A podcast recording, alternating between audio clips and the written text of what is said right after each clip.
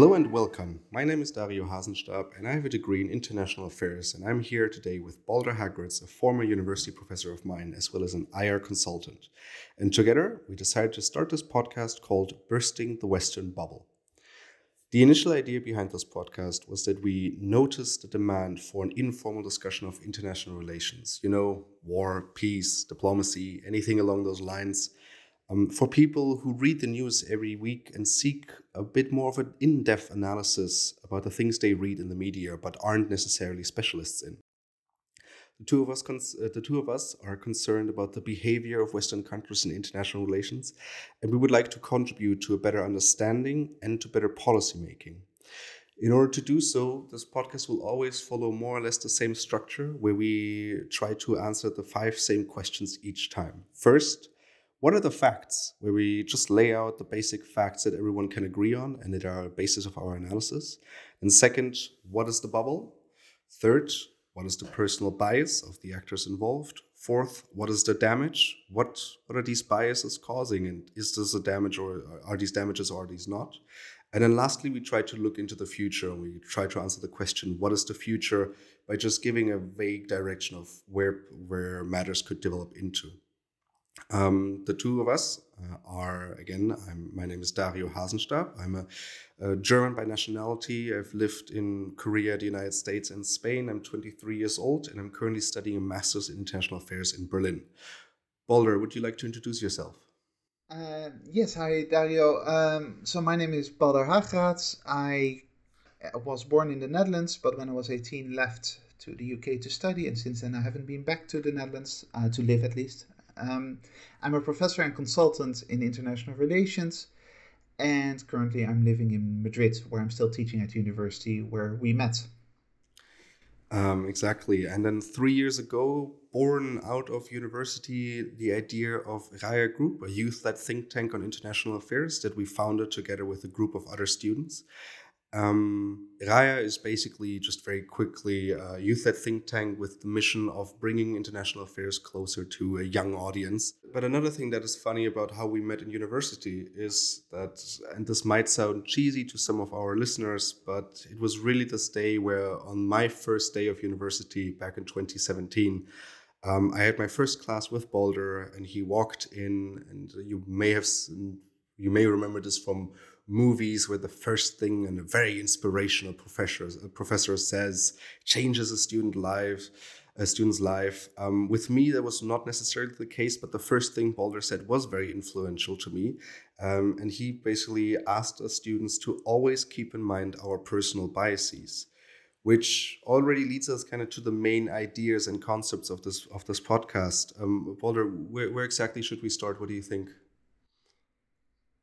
well, we should start by the fact that you said that I didn't change your life. That essentially that that that is that is sad. Um, I'm, uh, I'm I'm deeply disappointed, Dario.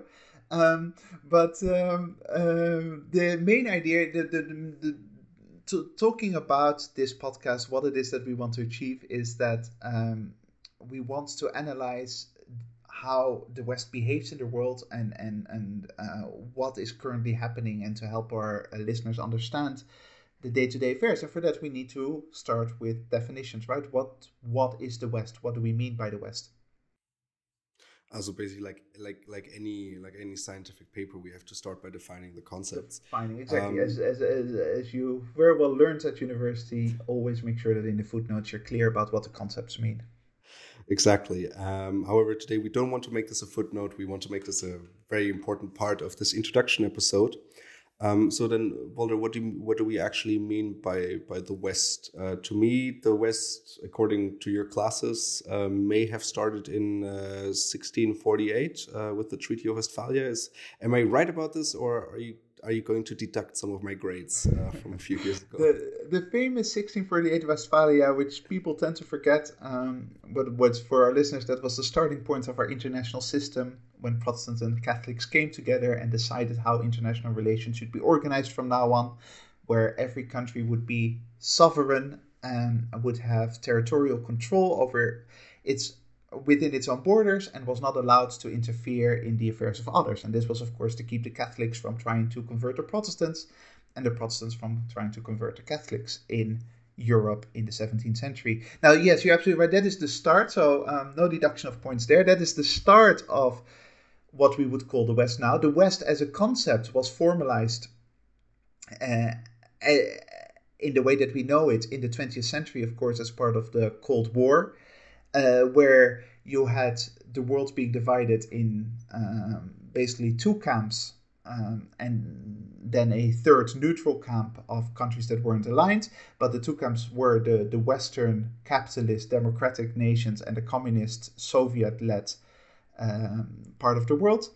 And there the West became this idea of a pers- perspective, a view on, on, on how society should be run, right? Which in, included um, perceived freedoms, which included um, democracy, which included capitalism, liberalism, the, the way that Western Europe and the United States still very much look at themselves. This idea of this is the way that humanity should move forward. But of course, that whole idea goes way back to indeed 1648, even before, but uh, to the French Enlightenment, to the developed industrial revolution of the 19th century. So started, start, slowly started developing into what we know now as the West. But in, in short, the West is um, a concept that was formally introduced as part of the Cold War, and that basically means those countries that follow a, if you like, a democratic, liberal, capitalist outlook on themselves and on how the world should be run.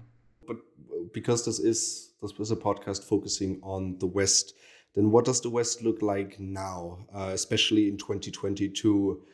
maybe even let's look at the let's let's answer the question first what did the west look like in 2021 because uh, i think uh, one of the first topics we will be discussing down the line has already changed how the west is looking in 2022 but then so so what does the west look like now or last year so um, if you look at uh, november december 2021 you've got a group of nations that clearly explicitly define themselves as the west um, think typically Western Europe, North America, countries like Japan, Australia, who are uh, living off the remnants of the 20th century, if you like. Uh, countries that still believe that they have the right formula for society. Uh, people are free. Countries are uh, governments are seen to be held accountable for their actions. We can discuss later on during this podcast series whether that's actually true or not. But the idea that you've got the people who have a government working for them, and this idea that there's something inherently um, good about that and better than other governance systems such as authoritarianism, um, the Chinese model, if you like, uh, perceived dictatorship such as uh, Vladimir Putin's Russia, um, Saudi Arabia, the monarchy, it, the idea is that that Western model is better. However, as I said, it's they're living off the remnants of the 20th century because that is still very much an idea in our minds. But the West is clearly on the decline. The West is no longer as energetic, as dynamic, as influential, as powerful as they were in, let's say, 1995. And so, for the past 25 years, you see a decline of this, um, of its influence um, which is not down to one specific thing, but a whole series of factors. And that leads to this disconnect between how the West sees itself as this bulwark of everything that is good in the world and how it actually behaves in reality, which is a group of nations that is becoming increasingly fearful and increasingly erratic and increasingly destructive, both uh, externally at, at, at, at a global level in the way they conduct their affairs with other nations, non Western nations, but also internally, where it no longer has the same drive, the same strength of purpose and mechanisms that they used to have before.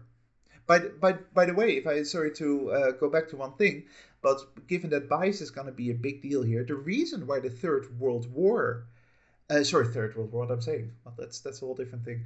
The why the Third World is a incorrect term is because the persons uh, this comes actually from French literature orig- originally and how they how they uh, listed it is the first is us we're the first then our enemy is the second and then third are people we don't really care about and and and that has then become worse and worse over time, right? So, but it, it's not just a a overly sensitive issue. It's actually a really good example of how the West tends to think of itself. It thinks of itself as the core of the world. They're number one, USA number one, that kind of idea.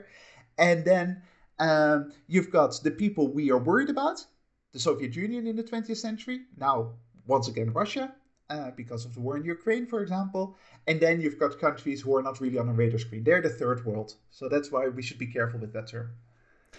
Yeah. You, you have no idea how upset I was when I learned that because in, in high school they, they told us the same oh you cannot say third world you have to call them uh, developing nations um, I was very upset when I later later learned that um, the original term third world is not coming from uh, a, a, concept based on development, but it's more on a concept of non-alignment. Um, so I was, I was, very upset about that.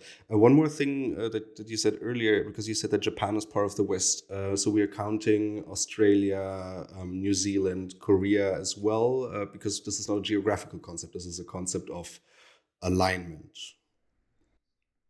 Yes, South Korea, um, just to distinguish it from the, the, North. Um, yeah, um, and and as such, we have to accept that it's it's a vague term, right? And it's it's not always very specific. In in certain cases, I'm sure during the podcast we will talk about Western Europe or the European Union, or we'll talk about the United States.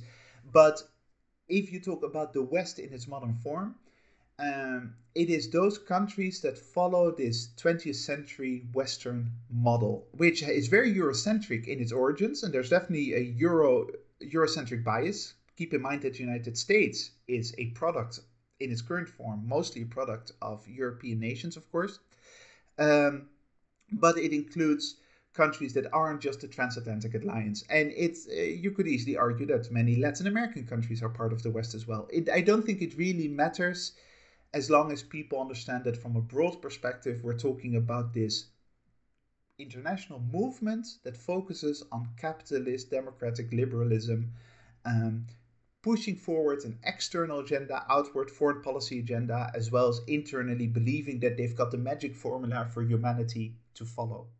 Okay, so now that we've looked into what the West is that it's again not a geographical location, but it's more a concept or an idea that uh, countries sign up to. Um, then what is the Western bubble? Uh, the name of this podcast. Uh, I mean, what what do we mean with bubble here? Is it basically an echo chamber, uh, like on Twitter? Um, I mean, we're also both on Twitter. In case anyone wants to follow us, we will link it down the post description below. Um, but what do we mean with Western bubble here? Uh, saying that I'm on Twitter is an often I think I tweeted out two things in my life. I created an account on your uh, on your request, by the way, if I remember correctly, two years ago. Um, but I'll, I'll, try to tweet out some things in the future. And in any case, um, the uh, so the bubble is a term that we use. Of course, it's not an official term in any way, shape, or form, but it is this idea of a West which is built on a lot of strengths um, this is not in any way to deny its many sins in the past and in the present, right? I mean, there are lots of problems with Western policy, both internally as well as internationally. But um, as a historical polity, if you like, a historical m- political movement, it it is incredible. It's been incredibly strong, powerful. It has a, had a lot of success. Um, Europe has dominated the 17, 18, 19th centuries uh, globally, um, not necessarily in a good way. So when I say dominated, it's not something to be necessarily proud of, but they were the first and foremost global actor. In the 20th century, that became the United States, supported by Western Europe and, and, and later Japan and others. The West is built on incredible pillars, really, really historically impressive pillars. Having said that, um, now in the 21st century, when you see this clear decline and in many ways a sort of rotting of those pillars at some at, at some level, where domestically Western countries are searching for who they are for their own identity. Um, globally, they are lashing out. They are no longer coherent in their policy making. Policymakers no longer have a long term vision of what they want to achieve now that there's no longer a Cold War to fight, um, they actually have to give a positive agenda to their vision and they, they don't seem to be able to do that, what you're seeing is that that reality, that decay of the West, that is very, very clear, and, and we will discuss that extensively, I'm sure, during this series, um, is not being sufficiently recognized. And as such, people live in this bubble where they still believe that they live in a country that stands for everything that is good and wonderful. Um, they, if you live in the Netherlands or you live in Germany or you live in Spain uh, or you live in the United States, you look at your own nation as your society at your society as a source for good in the world. Sure, it makes mistakes, but essentially you believe it to be good and to be something that other countries should strive for. Those Chinese, they should learn that authoritarianism is not the way, but that the Western method is the way. Um, everyone should um, understand that democracy and freedom, Western freedom, are the, are the fundamental concepts. And that delusion about their own societies, in contrast with the decaying structures of the West, are creating this bubble. So you, people living in a make believe world that no longer corresponds to reality. And as a result, we do horrible things. Western societies do horrible things, but we don't perceive it to be horrible, so we don't learn from it. We, we uh, make mistake after mistake towards the rest of the world and towards ourselves, and yet um, we believe that these are just little errors, managerial errors, rather than a systemic problem that comes from within. And without recognizing that with systemic problem, we'll continue to live in this bubble, this Western bubble. And and then what are some of the like uh, example? Because I I obviously like to learn with examples. I mean, what are some of the examples? I'm immediately thinking Iraq, Afghanistan. Um, well, so what what is really interesting about those I, Iraq, Afghanistan, and you can go back. I mean, there there's consistency here. There, to some degrees, there's there's there's always some kind of bubble, right? Um, even going back to Vietnam, when I wouldn't necessarily say that the Western bubble was as explicit because the West was still rising, but the Vietnam War, what you see consistently in those cases in that kind of um, situation is that the general reaction of society is oh yeah, the Vietnam War was bad, was was a mistake. The Iraq War now, the the, the war in 2003, um, is generally perceived to be a mistake. Um, the Afghanistan policies were a mistake. However, the reaction is they were managerial mistakes. They were polit- politicians who made the wrong choices and who should have made different choices with hindsight. Um, um, Iraq should not have inv- been invaded. Afghanistan should not have led to a 20 year old uh, civil war. Vietnam should probably not have happened. The analysis there is that those are managerial problems rather than a problem about who we are as the West and what our delusion is with respect to our own role towards the rest of the world. So if, if I burst a bubble in, in, in these cases, I would be talking about um, actually Vietnam and Iraq and Afghanistan are almost inevitable outcomes of our own self delusion, of the way that we believe uh, we have a role towards the rest of the world, a responsibility to convert the rest of the world into the Western model, a belief that we need to democratize, that we need to protect the human rights worldwide based on a Western power game. Um, so I would I would I would burst the bubble by saying that this is not a problem of managers, of politicians making one or two bad judgment calls, but the inevitable outcome of a society that is not aware of its own identity and of its own weaknesses and is not willing to question its own um, uh, weaknesses. For example, and this is a question for you and for listeners as well, how often do you actually read a proper article in, in newspapers questioning the legitimacy of democracy? No, hardly ever, right? There are very few conversations about is democracy actually a good thing? But I'm not saying it's a bad thing. All I'm saying is that surely it's a good, it's it's a valid conversation to have. It's legitimate to question whether democracy is something good or not. Instead, what we do is we just take it for granted and we work from there. And by not critically analyzing that, we create this huge bubble that leads to terrible, terrible outcomes. See, whenever we have these conversations, I always ask myself, why is this not a popular mindset yet? Because there are so many obvious negative consequences of past behavior based on this bubble or from within this bubble. Um, I mean, just uh, because what it, it happened in August 2021, so that's about uh, nine months ago, um, that the West left Afghanistan. It was a huge mess, and and the popular mindset seemed to be, oh, why are we not staying there longer? These poor people, we're leaving them alone. Um, so so why why is this bubble so strong? Because whenever I think about a bubble, I think about blowing bubbles, and they pop very easily. This seems to be more like a steel bubble to me that is very difficult to to burst. I mean, so, so why is this so strong? Yeah, it's it's fascinating. The Afghanistan case is so fascinating because if you ever want to see what I mean with managerial criticism rather than uh, deeper self-reflection, is by far most of the criticism, and there was vicious criticism last year about Afghanistan. It was about the withdrawal itself, what a mess it was. And it was a complete mess, let's face it. I mean, the way that the United States and then it, their Western allies all of a sudden withdrew, leaving complete chaos behind in Afghanistan was terrible. But yeah, that's a managerial problem. What people don't recognize is that for 20 years, an unwinnable war without any success was being waged by the West in a country that had essentially no uh, nothing to do with them. Had uh, Afghanistan did not, as a nation, attack uh, any Western country, did not attack NATO, did not attack the United States. They harbored Al Qaeda, a terrorist group, in 2002, sure.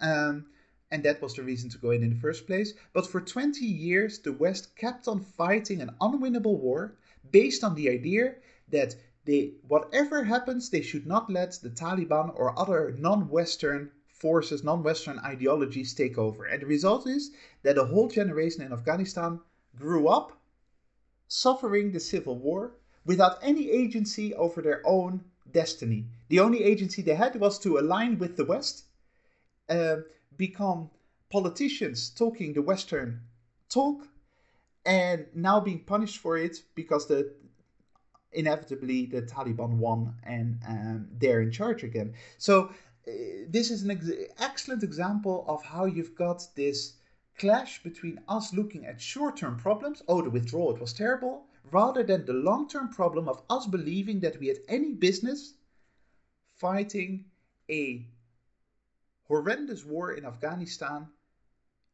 without actually noticing the consequences. And the reason for that is that we all grow up being indoctrinated to a certain extent um, about the West. I mean, you will have the same experience, but I, as a, as a child at, at, at school, when I was six, seven, we would talk about the glories of democracy.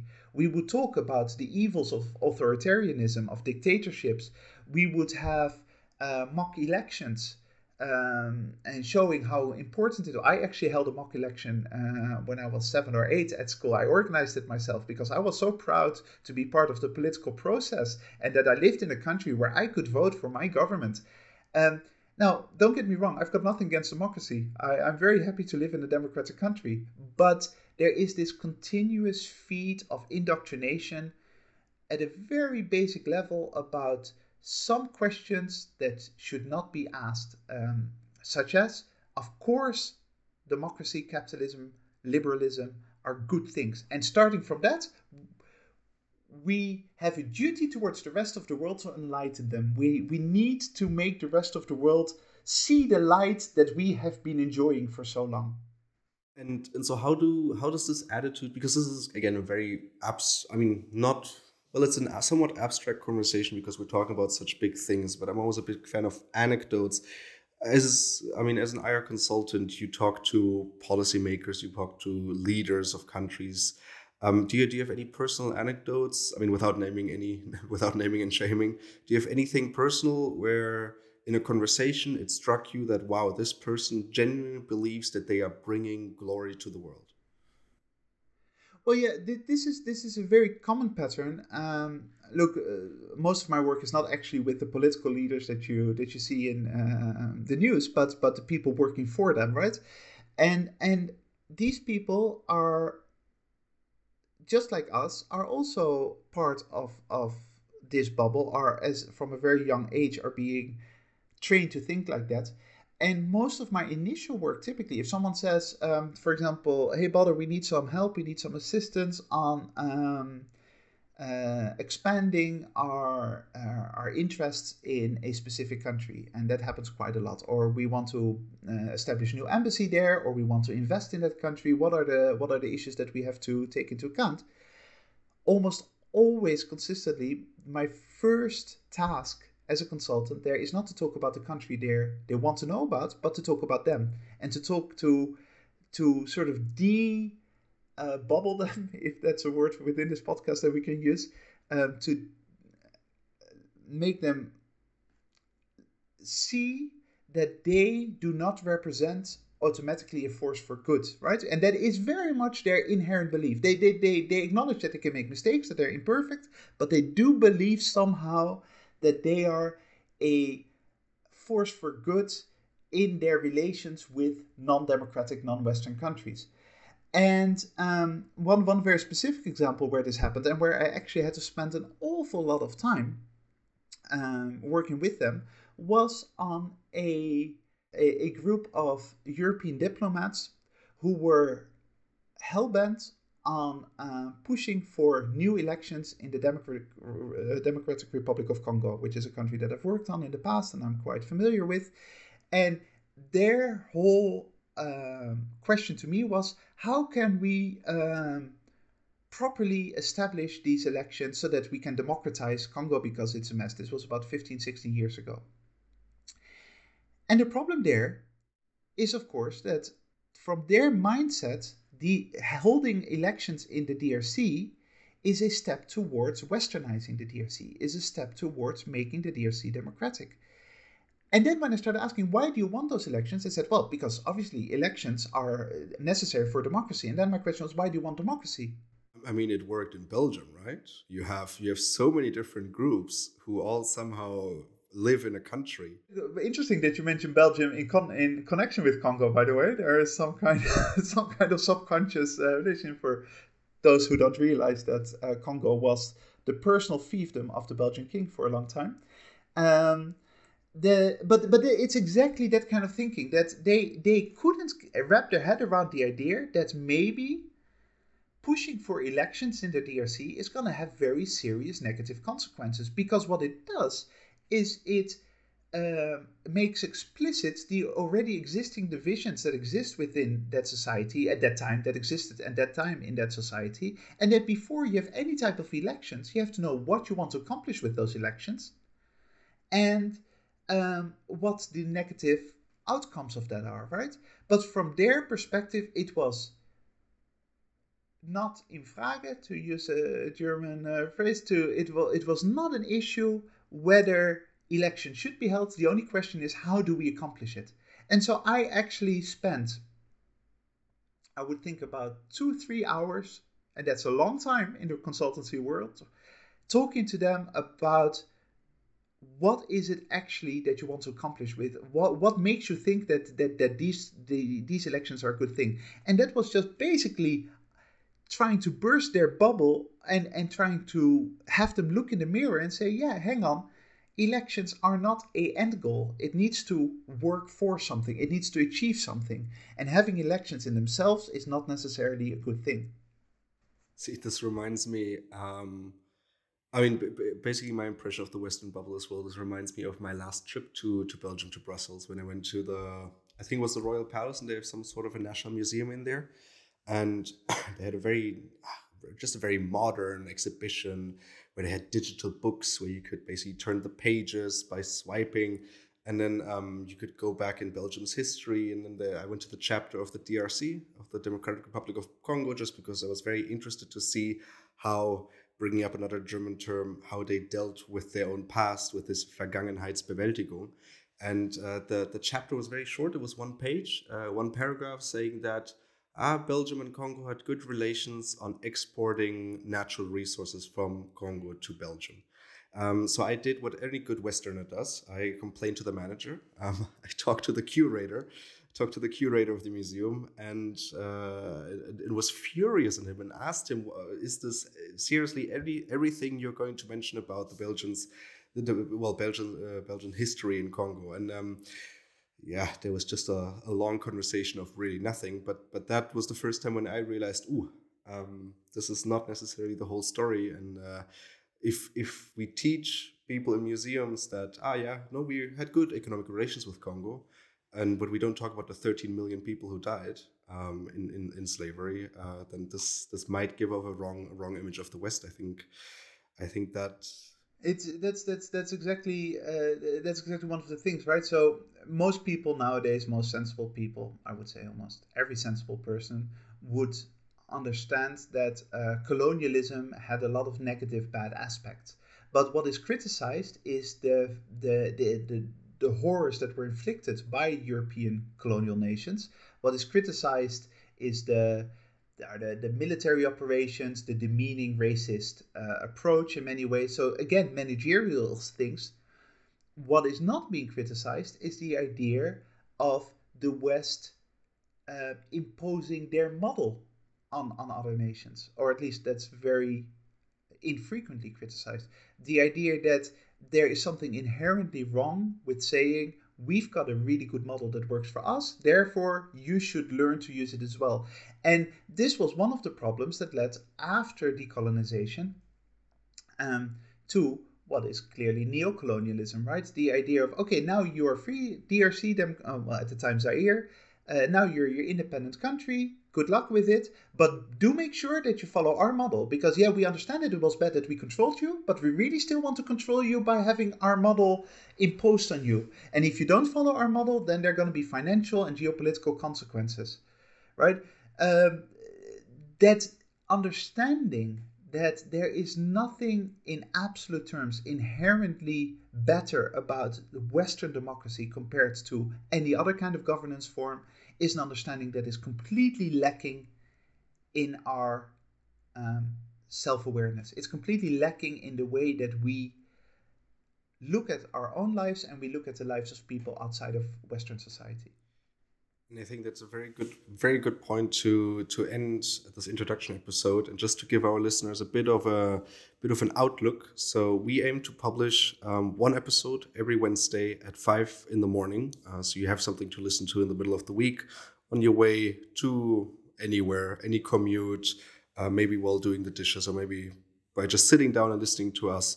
Um, our first or second episode, if you count this one, will be on the war in Ukraine. Um, and then further down the line, we will uh, discuss topics such as superpowers struggling for influence, diplomatic efforts around peace deals, consequences of the global economy, or defense spending, but always from a Western perspective, trying to burst that Western bubble. Um, if you have any questions or topics that you think we should discuss or any regards feedback uh, you want to you have on this episode then make sure to send us an email to jhasenstab at raiagroup.org uh, .org. you can find the spelling of that in the post description below and we will try to incorporate them in our following episodes. Uh, thank you very much for listening to us. Uh, make sure to join us again next week uh, when we attempt to burst the western bubble